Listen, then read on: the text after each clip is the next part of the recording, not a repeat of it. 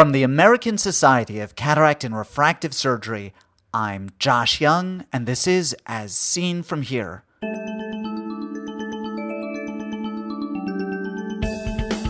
On today's podcast, what comes around had better not go around. But the fact is that the axial length is a uh, risk factor. First, this.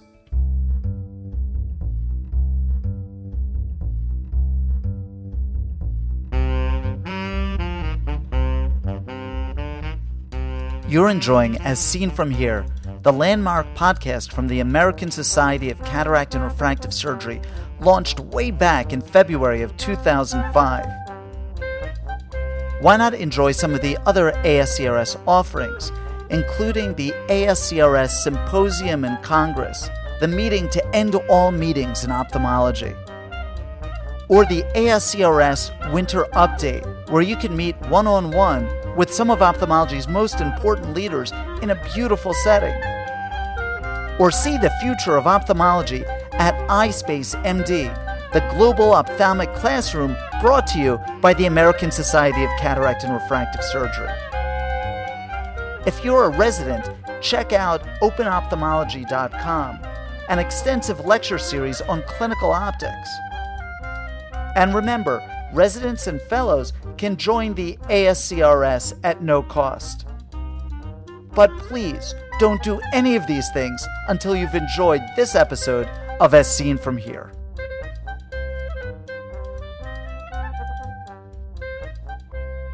I think toric IOLs are great. They fill a gap left by conventional IOLs and offer a level of precision unmatched by LRI. But toric IOLs have a vulnerability, and it is rotational stability. Oriented properly, they improve refractive errors. Misoriented, they do not and can even shift the astigmatic axis in a way that makes things worse. Of course, much attention has been paid to lens design to minimize postoperative IOL rotation, but that's not to say that such rotation cannot occur. How much rotation and who is particularly at risk is the subject of study of a new paper authored by Abe Vasavada, my guest today. How important is rotational stability of a toric IOL postoperatively? It is very important. The reason is that the unaided, unaided quality vision is a strength of a well-corrected toric IOL. If, if it rotates, number one, the quality goes down, but it shakes the confidence of the patient. That some days it was okay, doctor, until few days, and now it's not as good as it used to be. So that kind of shakes the patient's confidence, and that that also plays a more important role. So theor- theoretically, we know that you know every three degree rotation uh, sort of you know reduces some some uh, vision, but also because the patient is shaken up by uh, changing vision, uh, I think it's very important. Prior to your study, which factors had been identified as influencing postoperative rotational stability? If I was single out one, it's axial length, and and also the orientation in the bag. I believe that uh, the vertical element uh, is more likely to rotate than the horizontal, but the main is the axial length and that may be because the larger axial length may have a larger uh, anterior segment and more uh, larger bag size or, or whatever. But but the fact is that the axial length is a uh, risk factor. The stability of the toric IOL is, is, is, something that you studied. What question did your study seek to answer, Dr. Vasavada? We, basically measured the axial length and then titrated it along with the rotation. So the baseline rotation versus uh, down the line, and then try to correlate with the axial length. So it's the same thing that we basically did with the axial length. Can I get you to describe the design of your study? My design is actually an observational prospective study, and uh, we had the software by which we could measure very mathematically and we wanted to find out its correlation with axial length and in the bag IOL. So we measured all the axial length using the using the optical coherence biometry, and then the alignment, whether what is oblique, the horizontal or vertical, and this is these two factors, orientation, axial length, was done, and we consecutively assessed about 170 or 180 eyes, divided into some groups where we had the mean axial length as a particular 23 point something, and we, we calculated the median rotation at different points of time. At the end, we, we measured the axial length 23, 24, 25, likewise, and, and the rotation. And what did you find? What were your results in this study? So, but the reason was that the rotation was greater, uh, longer the axial length. Longer the eyes, the, in other words, if the axial length was longer, they would show more rotational instability. The, the IOL rotated more. And we believe it's because of the longer eyes have a larger anterior segment and also in that there is a larger bag, capsular bag. And therefore the theoretically we should have a larger toric IOL in a very large bag or a longer eyes. The, the, we have we have only one size of toric IOL, which which sort of fits in all bag size. Obviously, the longer eyes is not fitting as well as it's in the standard bag size. So theoretically, we should have a longer IOL in these longer eyes, larger IOL in longer eyes. In the largest rotational magnitude cases, how much did the lens rotate? But but it, it, the, the fact is the, the good part is that these AcrySof single piece AcrySof didn't rotate that much. Even the even the worst case scenario uh, was never more than 15 degree, 10 degree or so. We had only two or three cases of 10 degree, and no no case had uh, 15 degree. The majority of patients had less than two degrees of off-axis yeah, IOL yeah, rotation. Yeah, right, yeah. Is this degree of rotation clinically significant? No, this two or three degrees is clinically they, not significant. I, I, I, presume that it's not significant with all designs of toric IOL, irrespective of the companies or manufacturers. But particularly with single piece AcrySof, uh, it is quite forgiving. Uh, we, we, in reality, we do have patients, uh, even outside studies, who have uh, imprecise uh, placement right from the beginning, where we think that the placement is off the targeted and by, by 3 degree, 5 degree. There are, there are quite a few patients like that. But all of these patients, when we when we give them a cylinder number or, or, or subject to refraction, they don't accept it. They are managing quite crisp vision unaided in spite of their actually toricity off by five degree or so. So in clinical scenario, it doesn't matter. It, this is this this kind of thing is more for for researching more uh, designs or, or customizing with this kind of myopic. I, I'm I'm trying to suggest to the company that uh, there should be a larger, uh, you know, overall diameter of toric IOL in eyes who are myopic, more than 27 millimeter of uh, axial length. If they have a choice to the surgeon, that would be better. Whether there is sufficient market and whether the doctors and patients are motivated to use this is a different thing. But this kind of thing will tell us that that you know at least in these longer eyes, myopic eyes, uh, if you have an option of a overall larger IOL, it would be desirable.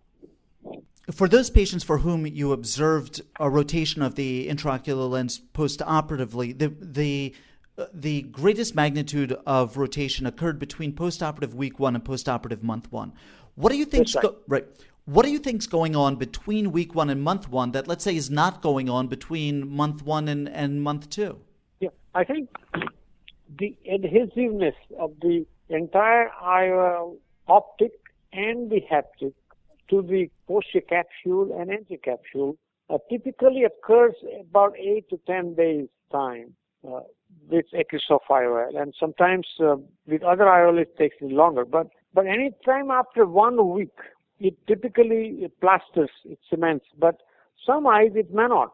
Maybe because there was a viscoelastic left in between the IOL and posterior capsule, or uh, the disparity in the size of the bag and the IOL. Whatever reason, the, the cap, posterior capsule uh, did not seal or, or, or cemented to the IOL, and therefore it it, it rotated either with the movements or, or with whatever reason. But So I believe that adhesiveness, the capsule uh, is taking place anytime up week onwards.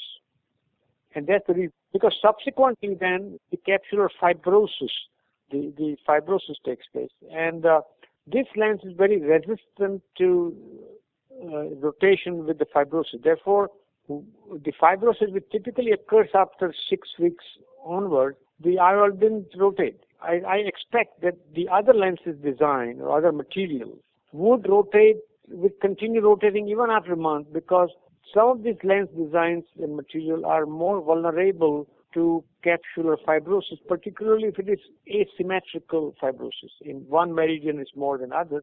So the tilt and the rotational stability would be more, will continue even after a month, but with this AcrySof, uh, because it adheres to the capsule uh, fairly soon, uh, well before a month, and it resists the fibrosis because of the single piece and the robust design, I think uh, that you're not seeing after one month, but I would expect other lens design to continue showing even after a month.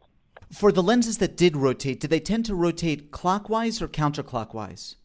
Ah, uh, it would rotate clockwise, although I, uh, it, it should. I don't know really speaking. I can't tell you offhand from the phone, but but I can tell you it has to be clockwise because uh, anti-clockwise uh, the lens has to be forcefully rotated when there is a contraction or when there is uh, whatever forces are rotating, it would easily have influence on a clockwise meridian because the open haptic, anti-clockwise means it has the open part of the haptic has to come rotate fast, which is uh, not, uh, it's very difficult. So I, I would straight away say clockwise. What do you do in your own clinical practice now? Do, do you counsel your high axial length astigmatic cataract patients differently? Yes. In fact, we never used to do this, but after these study, patients who are 27 millimeter in length or more, we tell them that because of your large size of the lens, you may find that your vision will fluctuate in first six weeks or eight weeks. And you may be left with a very minor cylinder on examination. When we examine you, we may detect those, but you may not need to wear them but we do want them that if you get your eyes checked up with an optician somewhere, he might prescribe you or he might tell you that you still have a residual astigmatism or a cylinder, but don't worry about it. You don't need to wear it. And uh, we do that. We have started counseling the longer eyes. We never used to do this before. There are one or two papers who have suggested that if you keep the IOL vertical, uh, that means like we are, when we are standing, it's vertical and uh, horizontal. Uh, there is a difference in, in the posterior opacification uh, because the adhesiveness is different in different meridians. That's what the speculation or one said. We do not find that vertical, horizontal, oblique made any difference in the rotation. But that, that may be partly because this particular single piece AcrySof is, it adapts to the bag and adhesiveness, the material and the design is so good that it can, uh, you know, it can, can, take care of these different rotation, orientation. Dr. Vasavada, thank you so much. Thank you so much. Abhay Vasavada comes to us from the Iladevi Cataract and IOL Research Center at the Raghudeep Eye Clinic in Memnagar, India. His paper, Rotational Stability of a Toric Intraocular Lens Influence of Axial Length and Alignment in the Capsular Bag, appears in the January 2012 issue of the Journal of Cataract and Refractive Surgery.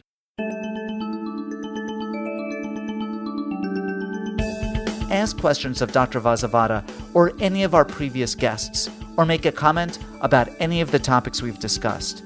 These interviews are meant to be the start of a conversation in which you participate. Write to me with your questions or comments at jyoungmd at gmail.com. As Seen From Here is a production of the American Society of Cataract and Refractive Surgery. Be a part of the next podcast. I'm Josh Young.